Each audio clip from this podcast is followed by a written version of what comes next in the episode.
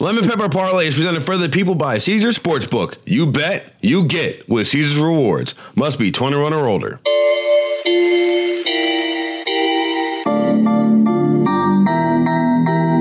Congratulations to all the kids from Kansas City, but we got the kid from Kansas City right here on Lemon Pepper Parlay Podcast, Mark Gunnels, who sounds like this right now he was too busy yelling, Yeah, it's a parade inside my city. Congratulations to you and the Kansas City Chiefs uh, on going ahead and winning the Super Bowl. Uh, three straight underdogs. Or was it two straight under? No, three straight underdogs and uh, one outright all three times. If only I could have seen the future, I would have bet the money line on all that. Then I'd feel better about finishing second to last in our extra points pick'em competition. But I also just want to say a quick thank you to Sarah Tiana for uh, making me not all the way last.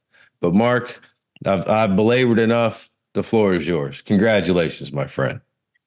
Thank you. But it's ironic because your whole rule was I'm always taking Mahomes when he's the underdog, and you went against it for some reason. I don't know why. It was very bizarre. I'd be a great gambler if I just listened to myself. yeah, it seems like that always bites you every time. it's truly fascinating. But uh, like I said last week, when we record this show, it'll be the, the show of champions, which you should have been happy about because Michigan won in college football, and then my team won in the NFL. Like we run the football world. You should be proud of that. Of uh, for us as a podcast. It was the way you presented it initially of like, well, you know, I was wrong in the national championship game, so you were going to be wrong on the Super Bowl. And I was like, wait a minute, I don't like that very much. and I was, I absolutely was. And I'll tell you this: uh, when I went in to go bet during the middle of the uh, second quarter, when the Chiefs had a, uh, I'm sorry, the 49ers had a 10 nothing lead. I go, I'm going to bet the first song of Usher's uh, uh, halftime show, which, by the way, should have been my way the first three, four, five notes were my way into caught up. All right. Like the, the, but there's no doubt that the first song that you hear is my way. The first song that he sung was caught up, which to be that should pay out double, just like Reba McEntire. They paid out over and under for the national anthem because she said brave twice. I think that's a technicality that deserves to be paid out on both sides. However, I digress. I also did bet Kansas City money line in the moment because I'm like 10 points is not enough. When Christian McCaffrey fumbled that ball in the first quarter, I said this one is going to get ugly. When Jake Moody's extra point was blocked, I said there's there's no way, but they're going to blow this game. And sure enough, there was a way they blew this game, and they did.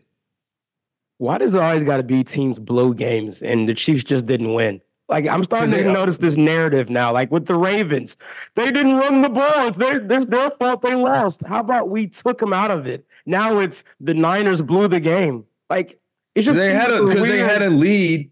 They had a lead the entire game until what the start of the fourth quarter. That's been Patrick Mahomes' career.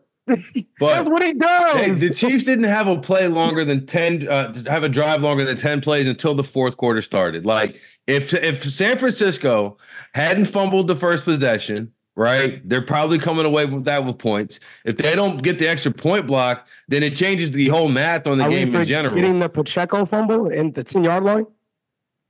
No, I'm not forgetting. Oh, relax I'm, and calm I'm down. Saying, okay, I'm saying full context if you're going to say these type of things. Look, you look. All right, I get it, Mister. I got all these rings.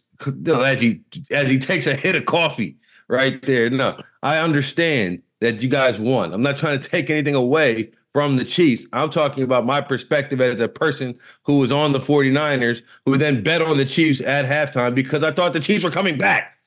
Listen. Oof. Hey man, I'm just saying. I, I I'm just used to hearing this. The way you said it just came off as you weren't giving us the full credit. Like the Niners blew it.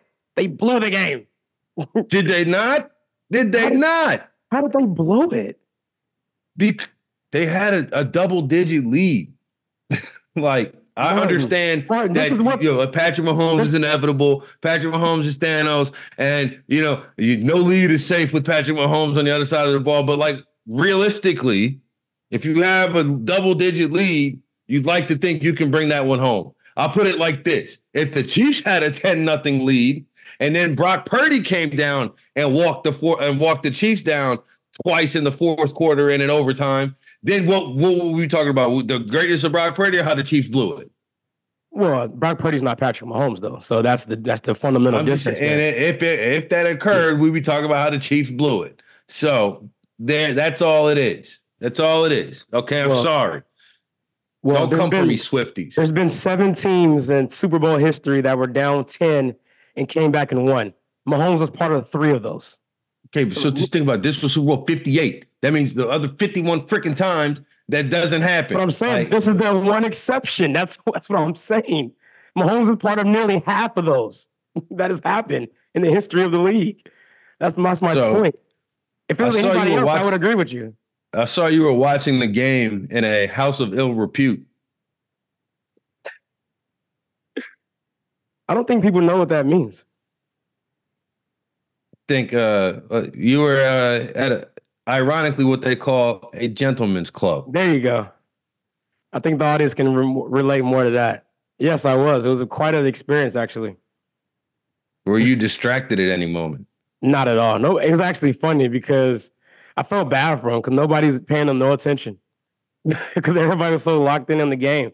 Like nobody was throwing him any money or anything until after the game. Then some Chiefs fans threw some money on him, but yeah, they didn't really get no attention, man. That's a that's an interesting choice for a big game. Well, so first of all, as you can imagine, there's so many watch parties in Vegas, and they were hitting you over the head like four hundred dollars, five hundred to get in. Like it was crazy the prices just to watch a game on television. But this place had the best deal. Only hundred dollars, you get two free drinks and a buffet, I want And- people to reply and- to this on and Twitter, professional or dancers. on X, or so, or wherever social wherever you consume this. Reply, leave a comment. Even where is the most interesting place that you've watched a big game? Because I can't imagine watching a game at a gentleman's club. I couldn't imagine doing it. I was like, you know, have I done it before? Yeah, but not on purpose. You know what I'm saying? It wasn't like I sought it out and was like, yeah, I'm gonna pay a hundred dollar cover. And I go, I get that you got some uh, points on the package on the way back, but uh, yeah, it's interesting. I wonder if any of, of the dancers were like, did they show any reaction like when Mahomes threw it, like you know, Mahomes threw the pick or McCaffrey fumbles or those, did they? What, who are they rooting for? They didn't seem like they cared at all about the game. I see. Yeah, I don't think they even knew who. They couldn't even name five players total in the game. I'm pretty sure. Did they turn the music off during the commercials? Or I'm sorry, turn the sound off on the TV and turn the music up during commercials? Yeah, the music was only on just during the commercials. Yeah, So you didn't even get to see any of the Super Bowl commercials. I mean, I don't really. I'm not really a big Super Bowl commercial guy anyway. I'm not really a big Super Bowl commercial guy anyway. There's an easier way to say that, so you don't watch them. well, to be fair, I used to be into them, but now since my team is in these games regularly, I really don't care at all because I'm so worried about the game and for the game to come back to where I can't enjoy it like I used to when the Chiefs weren't involved. So where was your where was your level of worry at these separate points? End of first quarter, end of half, end of third quarter.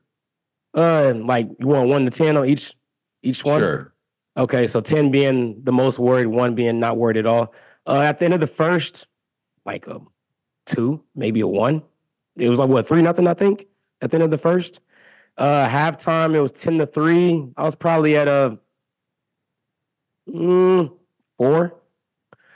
Because I feel like they really should have been up more, to be honest with you. I mean, 10 to 3, I feel like we were in a good spot to only be down by a touchdown at halftime, considering how bad our offenses looked. We didn't get into no rhythm at all. So I think the defense obviously kept us in the game. And then at the end of the third, ah, what was the score in the third? I, my, do you remember? The score at the end of the third quarter was 13 to 10 Kansas City. It, the Okay. the Yeah, last okay. like one of the last plays of the third quarter was the muff punt. Oh, okay, yeah. So I wasn't. I was probably like at a one. I wasn't worried at all at that point. Uh, but I I got worried again in the fourth when yeah they were driving like like two minutes left where they got that first down. It was like third and five. If they would have got that first down, it would have been a field goal range, and they could have milked the clock down to the very end and kicked the field goal. That's the most worried I was the entire game because if they got that first down, the game's probably over. I mean, I know Moody's been kind of shaky, but the fact that the game was tied, that pressure of a kick isn't that high because you're not kicking it to win or lose. You're just kicking it to win. If you miss it, you're still going to overtime. So that's a totally different level of pressure. But uh, shout out to McDuffie and uh, your boy Spags with that with that blitz. You know, you owe two people an apology. Who? I'm sure you're going to say Chris Jones, but I don't know why. Because, I mean, he made one of the biggest plays that won you the game. I never twice. said we didn't need him. Stop running with that narrative. I've never said that. I just said the first game without him, the defense played good. They only gave up 14 points. And now you're gonna talk about the yards and everything. I but they only gave up 14 points against Detroit week one without him. But I never said we were go, we're, we're to win a Super Bowl without Chris Jones. I was just speaking strictly on week one. Go back and listen to the week one recap podcast. I, I might have to. Fan of this podcast. I might have to. And just hear to sing this, hear the tone that Mark uh, Mark I was going to say you call you Mark Jones that Mark Gunnels was singing at that moment. But you got to go back to like week. I want to say it was week five or week six. But I had made an offhand reference of Mecole Hardman. You're like, yeah, he's not doing too well right now over there in New York. See, everybody was like, how are you going to move on from Mecole Hardman? Yeah, yeah. How about that? Mecole Hardman's doing okay now, huh? Yeah, he stepped up. He stepped up for sure. Um, it's one of these weird things that we do as people that consume sports, right? Mecole Hardman hasn't done anything all year long. But since he made a couple plays in the Super Bowl, now we're gonna just forget everything else for the rest of the season. It's like it doesn't matter anymore. Mecole Hardman's that guy. Like, no. are, we really going to? He actively tried to lose the AFC Championship game, fumbling through the back of the end zone. Yeah, like, are we really? Our AFC divisional game, rather. Yeah, so like, what? He's is he David? He's Tyree, the guy from the Giants that caught the ball in the helmet. Like, you thought after that game, oh, is he gonna propel his career now? Because he had a big Super Bowl moment. Like, calm down. Like, obviously, I'm Oof. happy. I'm happy that he played well. He made uh, obviously the deep ball Pacheco ruined it the next play with the fumble. And then, yeah, he caught a wide open ball in the end zone. I mean, you poo me for saying Sky Moore before the game, actually. So I'm glad you brought this up because now you put yourself in a corner because Sky Moore caught the same exact pass on the other side of the end zone, the Super Bowl last year, and I said Super Bowl Sky before the game, just trolling you. And you were like, oh, Super Bowl Sky. But, but now you're going to talk about Mecole Hardman because he caught a wide open pass exactly like Sky Moore did. Yeah, except that was last year. This is this year. what are you talking about? Sky Moore didn't did, did Sky Moore get a snap in the Super Bowl this year? I didn't check the snap counts. I'm not sure. Yeah, I know he didn't have a catch or a target. No, he didn't. So maybe he got some cardio along the way the whole point was you were sending this video. Sky Moore in the front row, nodding his head like, "Yeah, let's go get him. Let's go get him." Twice. I didn't send it because of Sky Moore. Come on. also, I do find it funny. I do find it funny that the things that people complained about the Chiefs all year still happened in this game, like inconsistent receiver play uh, people getting mad and blowing up on the sidelines, yelling at each other. You had Mahomes yell at the offense at one point in time. Chris Jones was yelling at the defense at one point in time. Travis Kelce uh, tried to dig block on Andy Reid at one point in time, and it was all all of, all of the things like it. It's, it's, it was just funny to watch, especially as uh, when it got down to overtime. And I was like, especially when it got to overtime and they took the ball uh, San Francisco did. I was like, wow, so Kansas City is really going to win this game right here, right now. And all the things that people have been talking about, all the things that people have been saying were problems, were still problems. They were still problems with Kansas City. It's just that defense was really solid. And you have two all world corners and uh, one all world defensive lineman. And uh, you know, and big time, at, at big time moments, they made the plays. McDuffie was uh I mean, really running routes for Deebo all game. Like he was just in front, like Deebo was in jail. You know, not to yeah. I just had yeah. the vision of Deebo from Friday actually in jail. But no, Deebo was locked up. Like he had nowhere to go. And the one time he got deep, uh McDuffie did a real vet move of, of he didn't grab his hand, but he put his arm inside the other arm inside of Deebo's like inside arm, so he couldn't get his arm up. But he didn't grab it. He like kind of like square dance hooked it kind of in a very uh, way that was like if you had thrown a pass interference flag on it, I wouldn't have blinked twice. But also, it would have been hard for any ref to see it in real action and to uh, to throw the flag like that. Um, and then the rush on Mahomes, which I, I, saw somebody say that he's the best blitzing corner in the league, which you know Devon Witherspoon would like a word. But either way, uh, he was definitely the best blitzing corner in that game. And then uh, Sneed played well as well, even though he had uh, that personal foul.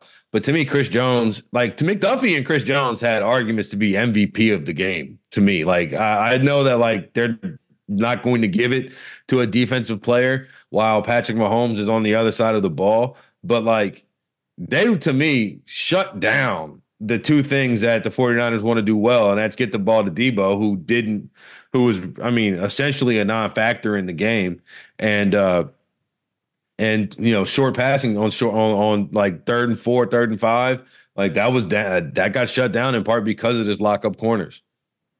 Yeah, and the thing with defensive players is it's hard if you don't have any true like sexy counting stats. Like Chris Jones didn't have any sacks, right? But we know he still had a great impact on the game. But people love to see the sack number. McDuffie didn't have any picks or sacks or whatever for that matter. So it's always gonna be hard for those guys to get MVP when you don't have those type of stats on your side. But I just want to know this, and I was I was waiting to ask this question, and I already know you're not because you just got this personal vendetta for some reason. Still, will you ever give Spags any love? Look, if he's got the players, he can coordinate a great defense. If he's got the players, if he doesn't, it's over with. Like it's over with. Like like uh Wink Martindale with the Giants a couple uh, uh, whenever he was over there. Was it just this most recent year? Their defense all season was decent, was pretty good, and they don't have no all pros. They don't have you know, they barely they don't have pro bowlers. Like you put Steve Spagnuolo like there, that defense is going to be a disaster. It'll be the worst defense of football because I've seen it. What happens when he doesn't have the players? He's got when you have some all pros out there, it's a lot easier to call a defense. Like I don't think that Steve Spagnuolo in the same position as uh, like Lou Anarumo, for example, over the last few years, who had Jessie Bates, who was an All Pro, and that's it. That's the list, right? And Hubbard and Hendrickson were pretty good, but like I don't think that he's able to coordinate a defense that doesn't have studs on it. So it's like, you know, I guess what I mean, Phil Jackson was a great coach, but he never had to coach teams that didn't have studs on it. And when he did, it didn't work. Yeah, it's just interesting because I get on what you're saying. He's still gonna go down as one of the most decorated DCs of all time. Like he has four championships now, four Super Bowls.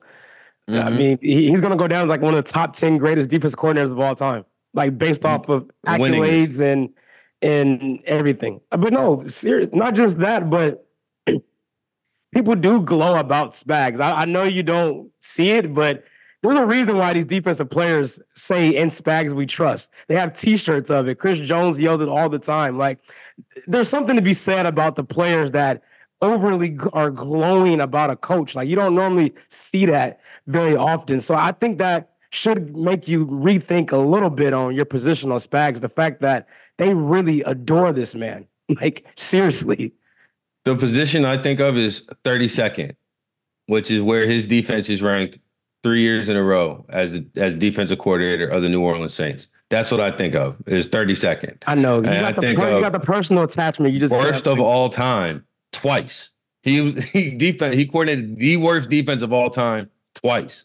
So while you're doing all of that, he's got these Super Bowls and he's got this, he's got that. Like I said, if he doesn't have, if you got Brandon Browner by himself out there trying to cover, guess what? There's going to be a lot of holding penalties, and like you know, you know what? I was glad that uh, McDuffie did get called for that hold, even though it probably well he had no shot at winning MVP and that in general. But I was glad he got called for that hold because I was like, look, see, see. After that Bradbury hold in last year's Super Bowl, I just want to. I just want to. Those. I just seeing like the Chiefs fans that I do follow be up in arms. It was was it was it was funnier than watching Lions. I mean, uh, Rams fans complaining about bad calls in the wild card game against the Lions. Like they didn't go to their last Super Bowl off the worst non-call in NFL history. That that call had me sick. I'm not gonna lie to you. It had me disgusted. I was like, oh my gosh, on third and long in that situation, you call that give him an automatic first down. Oh gosh. But I'm glad I didn't come back to burn us, man. But now what are you about to say? I was just just back to the 49 uh, uh, Kansas City defense. It on two major plays, like I wonder who is to blame on this, especially the one where he had Aiyuk wide, I mean wide open in the back of the end zone. Uh, and he ended up just throwing it away in the directions of Jauan Jennings. Uh,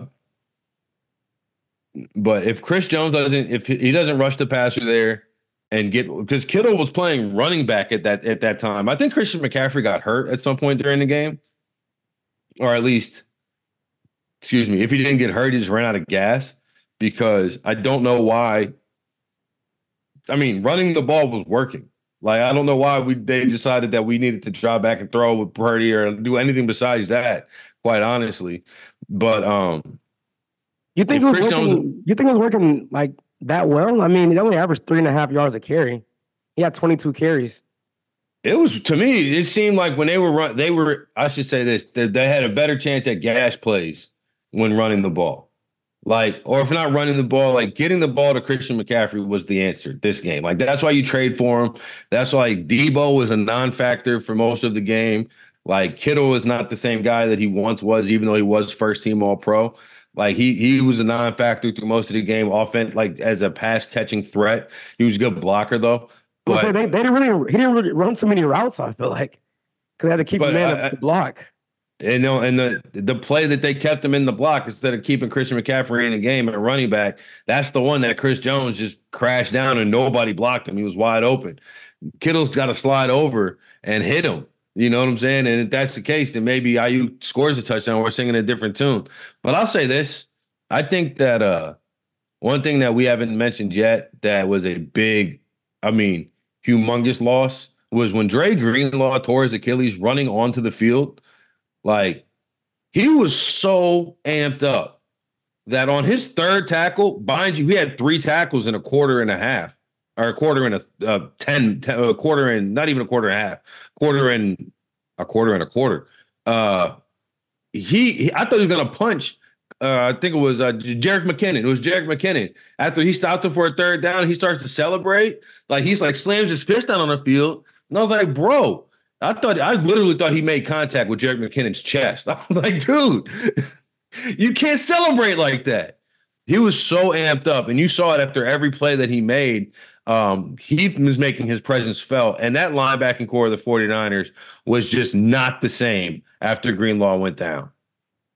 Yeah, he was pretty amped up for sure. And in the second half, I think you really started to see the Chiefs make adjustments and were attacking that matchup. They had a, I believe the backup guy was a rookie. Can't remember his name, but he played special Burks. teams. Yeah, yeah. And Kelce only had one catch for one yard in the first half. Then second half, he ended up with what almost 100 yards receiving, nine catches. So he definitely got involved late. And uh, yeah, Greenlaw was definitely a huge loss for them. And that put a lot of stress on Fred Warner, right? Because we know how great he is, how versatile he, he is as a linebacker. But now that's even added pressure on him to kind of not only cover for himself, but you know have to look out for the new guy, right? Because you're not used to being in that position, you know, especially at that many snaps in the biggest game of your life. So I think they made a good job for the Chiefs side, making that adjustment and really attacking that weakness there. They couldn't get the run game going at all, but I still like the fact that the Chiefs were still willing to try it even though it was only like two yards in a cloud of dust. I mean, Pacheco. I was maybe, surprised. Yeah, I mean, but maybe we shouldn't be because they did the same thing against Baltimore. You know, they weren't really getting that many yards in that game as well. He's and Pacheco still had 20 plus carries in that game as well. Let's take a quick break and then uh I guess we'll have some legacy talk. Tickets to the game, merch, meals at iconic restaurants, stays at Caesar's Palace. All of this can be yours when you bet with Caesars Sportsbook. Win or lose, every bet earns reward credits, which you can redeem across the empire. Now, if you haven't started yet, register using code OMAHA Full and then place your first bet up to $1,250. If you win, great, you keep those winnings. But if you lose, you get the stake back as a bonus bet. 21 and up only. Offer valid and must be physically present in Arizona, Colorado, Illinois, Indiana, Iowa Kansas, Louisiana, Massachusetts, Maryland, Michigan, New Jersey, New York, Ohio, Pennsylvania, Tennessee, Virginia, West Virginia, and Wyoming only. New users and the first $10 wager only. Must register with the eligible promo code. Bet amount of qualifying wager returned only if wager is held as a loss bet maximum bonus bet $1,250. Bonus bet expires 14 days after receipt. Tier credits and reward credits will be added to the account within seven days after qualifying wager settles. See Caesars.com slash promos for full terms. Void where prohibited. No one to stop before you start. Gambling problem? Arizona call 1-800-NEXT STEP. Colorado, Wyoming, and Kansas call 1-800-522-4700. Indiana call 1-800-9-WITH-IT. Iowa call 1-800-BETS-OFF. Louisiana call 1-877-770-STOP. Massachusetts, call 1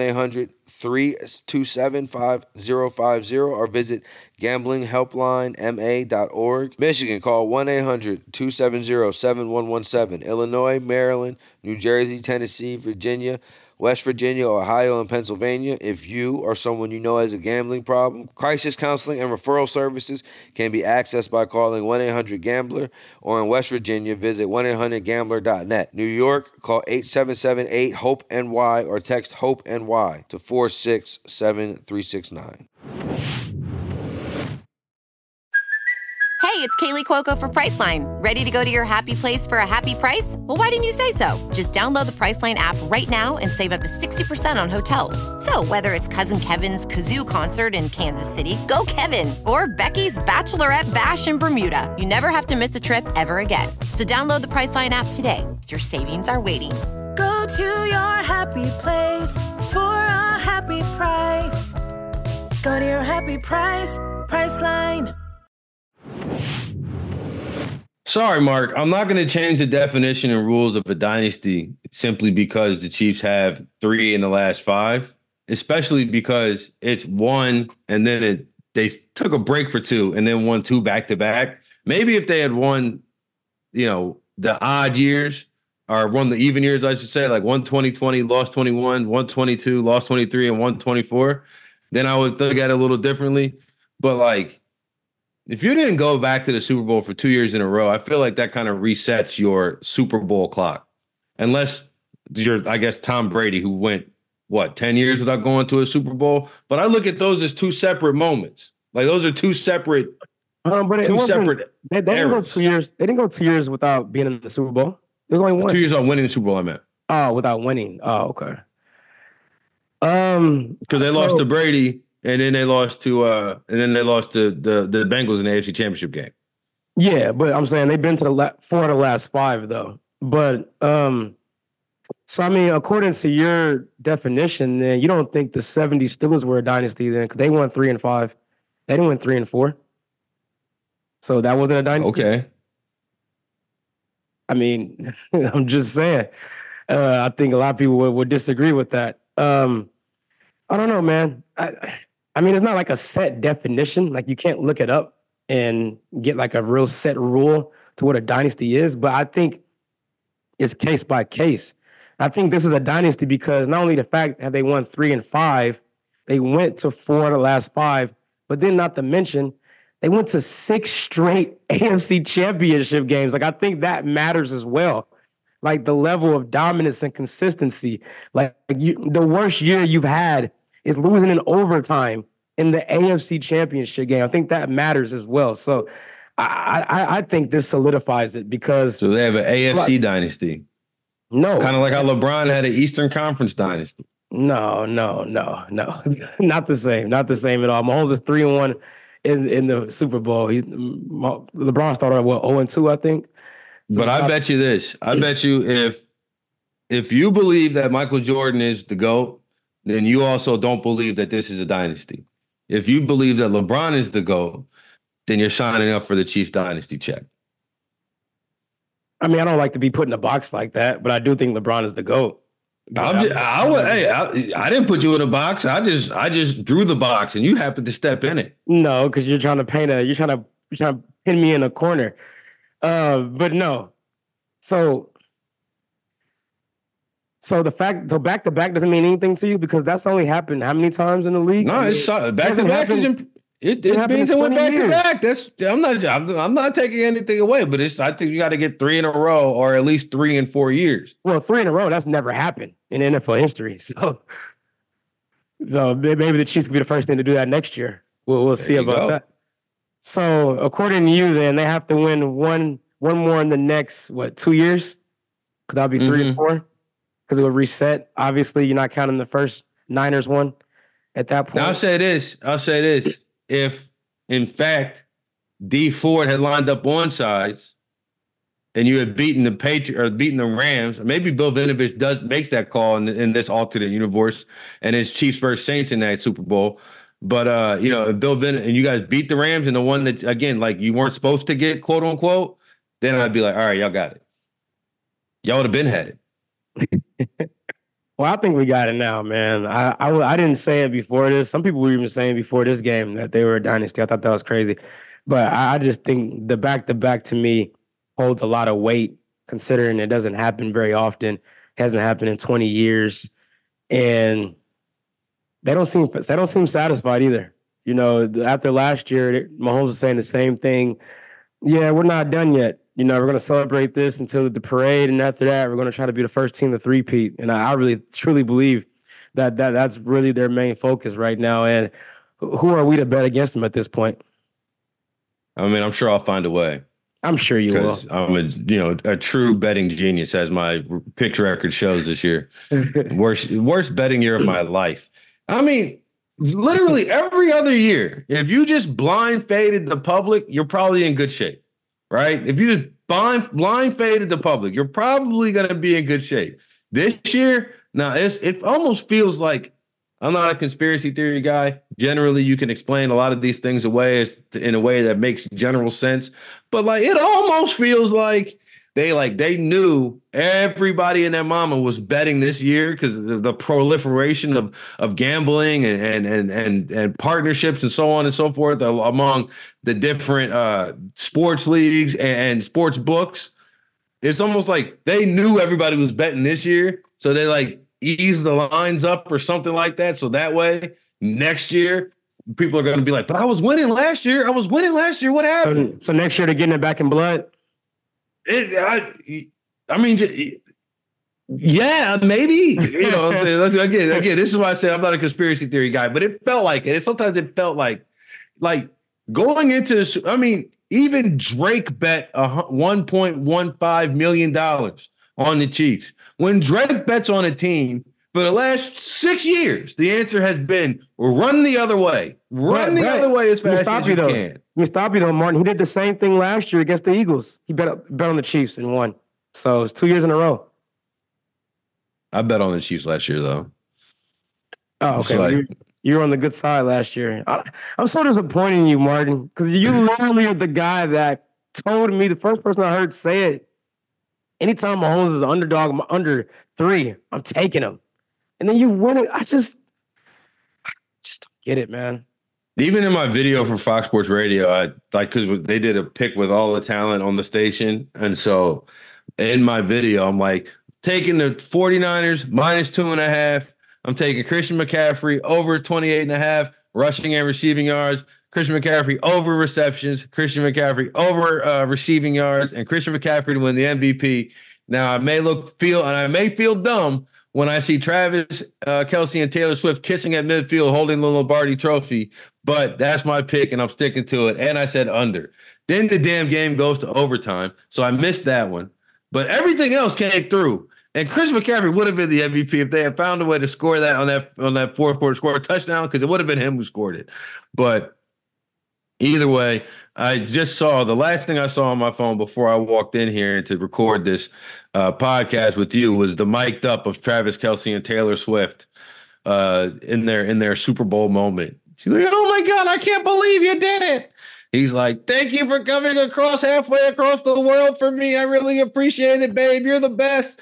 She's like, "No, you're the best." And then they kissed, and then it was like inside the NFL. You love that. It's a great story, man. I love. It. I'm glad to get Taylor Swift out of my life. Yeah, just for the next seven or eight months. Yeah, that's it though. But I, I, am I am glad to know that I can finally take a break from the uh, Swift era of this of my life because this is the more this is the most I've seen Taylor Swift in 10 years. You're out of touch, man. You gotta, you got, I gotta get you tapped in, man. You got, you're gonna be a Swifty next year, man. Uh, how'd you feel? But speaking of Taylor Swift, though, how'd you feel about seeing Ice Spice, the new member of Chiefs Kingdom, baby? I think to me, Ice Spice is the real winner of the Super Bowl. she was the real winner. She's like she was the real winner. Like her, she was having a ball in that suite, man. I mean, it, there was several times when they clicked, uh, they, they clicked over to there and showed her up there, and then you would see somebody explaining what was happening on the field. And I was just like, wow, it's crazy. Ice Spice's first football game is the Super Bowl. Mine was watching the St. Paul's Wolves play in Covington, Louisiana. Meanwhile, Ice Spice first, you know, this girl from the Bronx. And every time I see her, I just have that vision of Cam'ron and Mase talking about she's from the Bronx. You could have bought her a pizza with the Jordan Poole allegations that he spent half a million dollars on a date with her. Oh but, man. Yeah, to me, real winner was Ice Spice because not only did like Jason Kelce figure out who she was in that moment, like she was on the biggest TV show in America, next to one of the biggest stars in America. Everybody was like, "Who's the girl with the curly hair?" Crazy, crazy. I feel like we didn't get we didn't get too much on the Niners side of things. Real quick, um, everybody's talking about the overtime rules and the Niners should they have gotten taken the ball first or not? Where do you stand on this whole controversy, if you would? You know, it it it's illogical to take the ball first. It doesn't make and there, there's no place where it makes sense to me to take the ball first. I have push. Can I give can I get my, my pushback real quick? Sure. I, I, I'm so let me just preface this by saying if I was them, well, in that situation, I would have did the exact same thing. But to me, it's case by case. This is more. This is why I say I think they made the right decision. They were just the the their defense was just on the field in the fourth in the fourth quarter when Mahomes went down to tie the game up. Right, their defense was gassed. They were gassed, and the Chiefs' defense was still tired as well. So I think that is the reason why he decided to bring his offense back on the field first because you don't want your tired defense out there when they just were out there for a 70 plus yard drive to try to stop Mahomes again like 10 minutes later. So I think that is why I will side with Kyle Shanahan because of the the tired factor of their defense. But this that's a generally a decision. Like like the Chiefs said, they made that decision well before the game started. Like this is the last football game you're going to play for a long time, bud. Get you some Gatorade, stretch out a little bit, and get back out there. like I'm just like, you know, just like I I can make allowance for the idea that this defense was fatigued, but also like you had held the Chiefs down damn near the whole game. Uh, save. I mean, the first offensive touchdown came on a 16 yard play because you muffed the punt on special teams. But and to me, this was a game, and I know Mahomes won the MVP. He had enough MVP worthy plays down the stretch where you're not really questioning it, especially the running plays that he had with his legs, um, as opposed to I guess the running plays he'd have with his arms. Martin, yeah, right, okay, uh, but but no, to me this game came down to the defense and the special teams. You saw two different longest field goal record made in Super Bowl history from Jake Moody's first 55, and then got broken by Harrison Butker's 57 uh, at, at different points throughout the game that without that muff punt, the Chiefs don't cross over the the, the 25 yard line until the fourth quarter. You know, it's like th- that was, you know, I think when you really look at that, when you really break it down, and I know that Mahomes is, is special and great, and you know, yeah, we have to, you know, shower praise on the God himself. But uh but yeah, to me, this was a defensive matchup, and I would have went with my defense you know, I know the defense has been up and down, but you had dudes making plays. Randy Gregory made a play. Chase Young made a play. Nick Bosa was trying his hardest to make a play uh, and just seemingly got stymied every single second. Like it was just by either a Mahomes step around or whatever. But he he was in Mahomes' back pocket all night. Um, and I think you just go out there, you tell your pass rushers, hey, I just need you to go get two solid plays and we'll hang up in the back end and play well. But you know, it didn't happen. That's what I. But that's what I would have wanted my defense to start the games to start the overtime. Yeah, I mean the advantage for the Chiefs in that situation obviously is you know what you you know what you have to do, and you have an extra down because obviously you got you got to go for it on fourth down or the game's over. So you have to stop them four times. But Shanahan was saying he wanted the ball third, but obviously they didn't get to that point. But you're you're thinking ahead potentially because if you do, then all you need is a field goal to win the game instead of a touchdown. So I, I get both sides of the the argument. I really do. To me, that gets into the whole. I, I remember vividly when we were sitting there watching Los Al play Long Beach Poly, and you Long Beach Poly was coming down to score, and they ended up scoring with like a minute left in the second quarter, and you were like, "Did they score too fast?" And I was like, "No, this is just football. like they score a touchdown. That's always a good thing. That's that's never not a bad thing to score a touchdown. You don't think right? there are some cases though where scoring too fast could be a bad thing?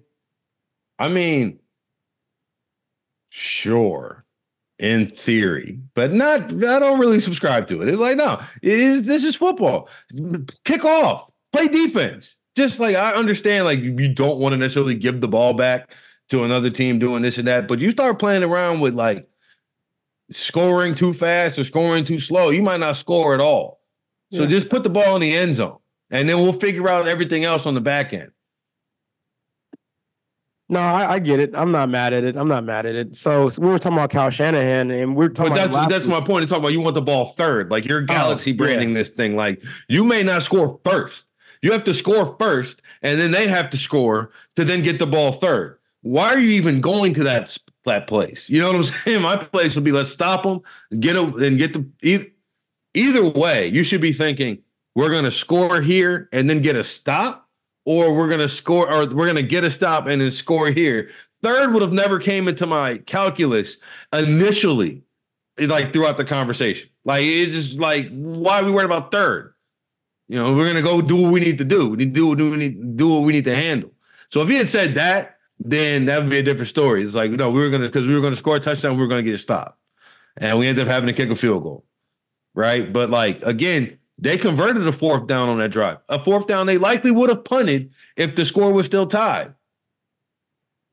That is very true. That is very true. So speaking of Kyle Shanahan, man, we were talking about him last week. You asked me, I believe, who has the most pressure in this game, players and coaches included. We both agreed on Kyle Shanahan. Now he's 0 and 3 if you count him as offensive coordinator with the Falcons in Super Bowls. Two of those losses to the Chiefs. Where, where do you stand on Kyle Shanahan's legacy at this point? Before I answer that, let's take a quick break and come right back. what a tease.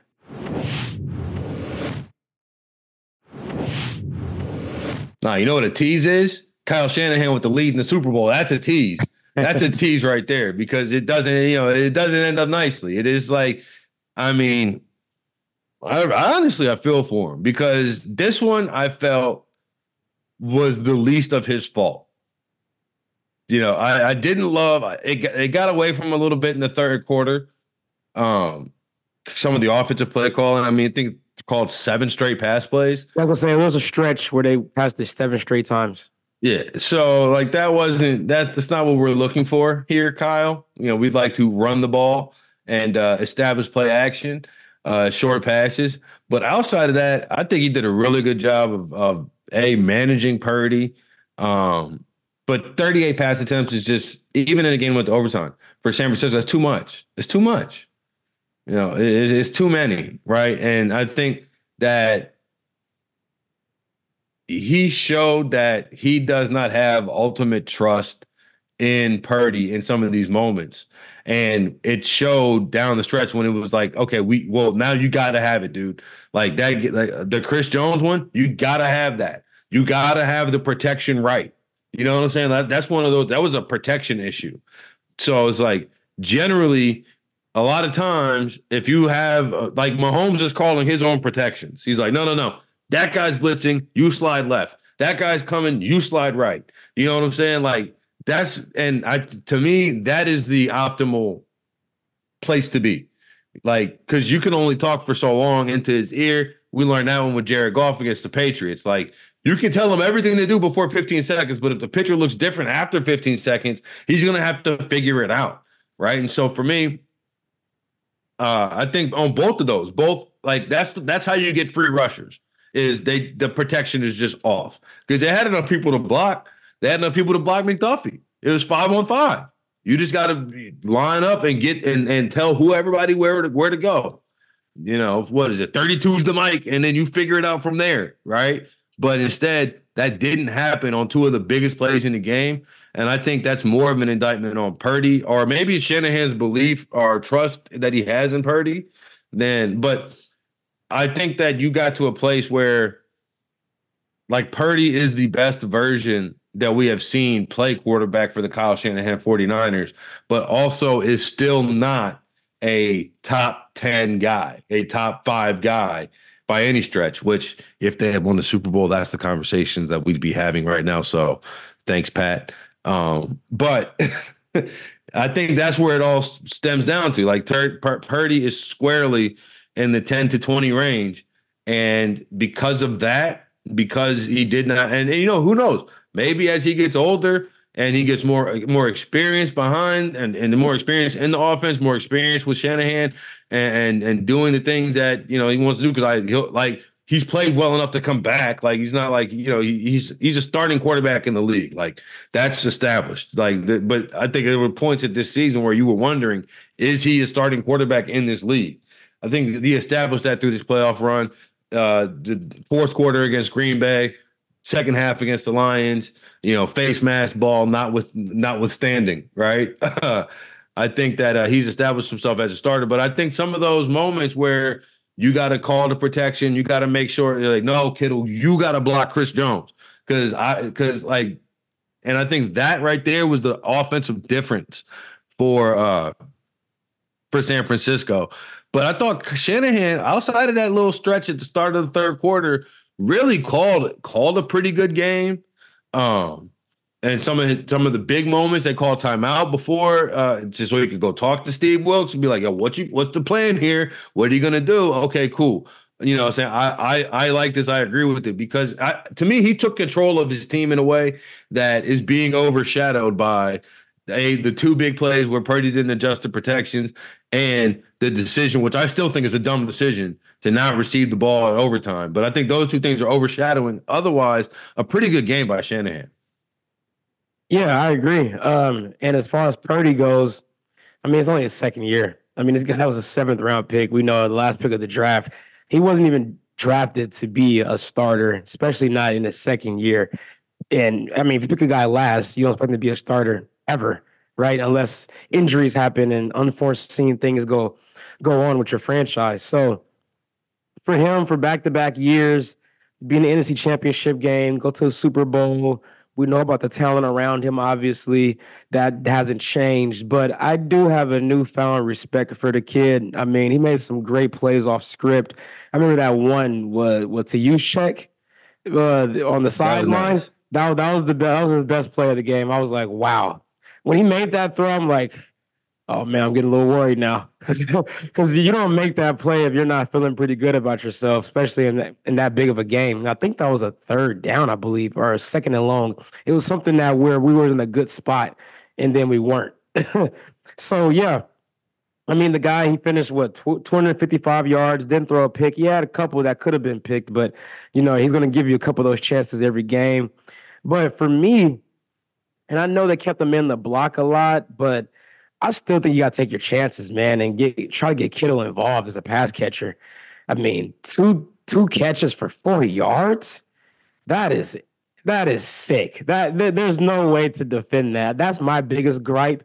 If I'm a Niners uh, backer and I'm um, def- uh, going against Kyle Shanahan right now, is how do you not find a way to get him involved? Like, yes, like I like I said, I get it. He's a great blocker, and you probably weren't trusting your protections, but at some point you got to get that guy out of space and see what happens and roll the dice. Because uh, counterpoint joke. I was to say the counterpoint. You saw what happened on two plays where they blew the protection and cost them the game. Like that, the, like those yeah. two plays directly cost them the game, right? Because again, if if in fact that Chris Jones, you know, trips on his shoelace and falls down on that on that play instead of rushing, you know what I'm saying, or whatever. If Chris Jones falls down, you imagine that Purdy's going to look at Jen- Jennings at the at the pylon and be like, okay, he's covered. Come back to the middle of the field and see Brandon Aiyuk setting up camp right under the uh, goalpost, or they convert the third down, third and four. You know, Purdy didn't have a chance. To, he just got rid of the ball. Like he just kind of ducked the ball. Oh man! But I do say this. Oh, this just popped back in my head. If Trent McDuffie hadn't gotten called for that whole, ooh, the conversation in San Francisco right now, because that was third down. Yeah. Or was it? It was it, whatever. It was No, a that was third down. down. That was It definitely was third, third down. down, and Brock Purdy 100%. threw the ball into the ground. Yeah, that was third down. You threw it dead into the ground. I thought it was a fumble at first. That was Cousins esque. yeah, that was That's bad. the type of thing you see out of Kirk Cousins with it, like games on the line, and you got to make a big play, and all of a sudden it's like, why'd you just do that? Like that was that was pretty. It was been big. Why'd you just do that category right there? You brought me to an interesting spot, Martin. So let's just talk hypotheticals here for a second. Let's have fun. That was, I think, third and 12, I believe, on that play you were talking about with Purdy. You was third and long for sure. Yeah, third and long, right? That was the first possession of overtime, right?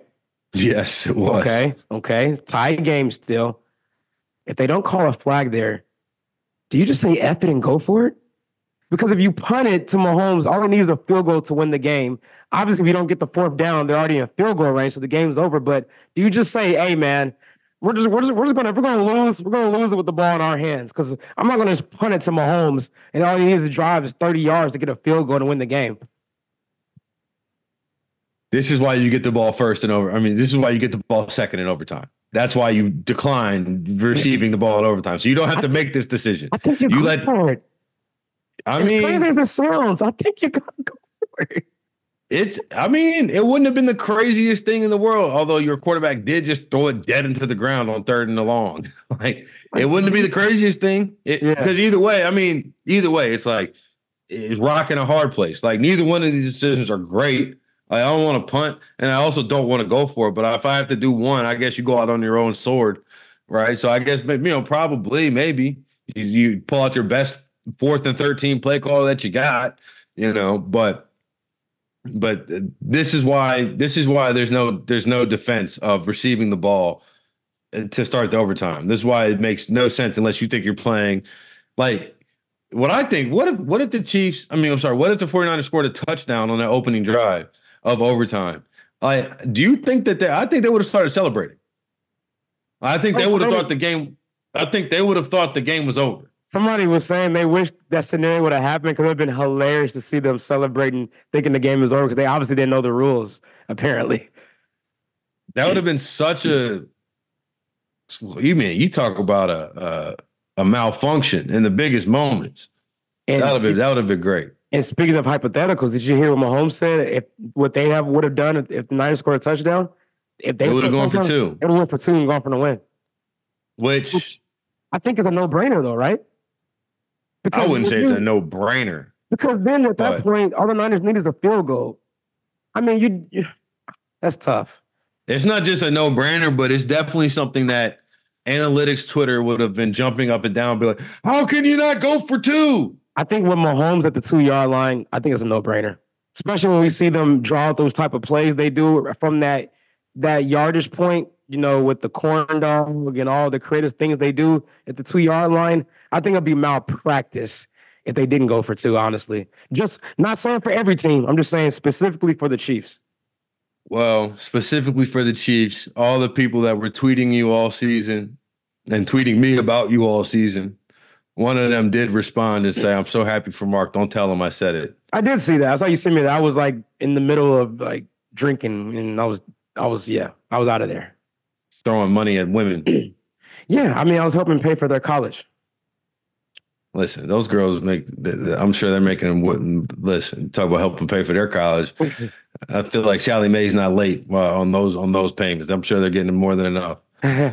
But uh, in any event, Kansas City Chiefs 25, San Francisco 49ers 22, and an overtime win. A game that was good throughout, in my opinion. I enjoyed it as a as a relatively impartial observer. Uh, people were complaining about the first half, and I was just like, look, is- I'm just determined that you all just. Oh, that was, that was a, that was a thing. People just, but it's just the fantasy footballification of uh, of of the NFL these days, and that's why soon fumbling at the back of the end zone is going to the ball offense is going to get the ball back and all this other stuff because people just want to see points scored and can't appreciate the way that the 49ers and the Chiefs were both fitting gaps and moving men against their will in the first half. That's all I was seeing, was just grown men getting pushed around on either side, and I loved it. Okay, yeah. So you know, I'm so consumed with Chiefs content on my timelines. I don't really see all the national talks throughout Chiefs games. So I didn't see none of the people complaining about the first half being boring. That was that's new to me. Did you watch? Did they have the music on during the halftime show? Oh yeah, hundred percent. Yeah, I enjoyed the halftime show. Yeah, I thought it was really good. I thought I loved when they, he uh, came out with the roller skates too. I was okay.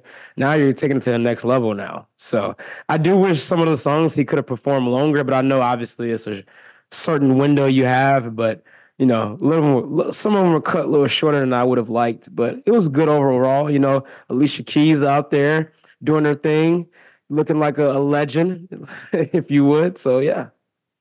The, the way she missed that first note, boy. Ooh. Oh, yeah, I, didn't, I didn't. I didn't notice that. Ooh, they tried. To, it, she missed it so bad. Uh, NFL YouTube tried to edit it out. Oh man, I saw that on Twitter. Yeah, she missed it so bad. NFL YouTube tried to edit it out.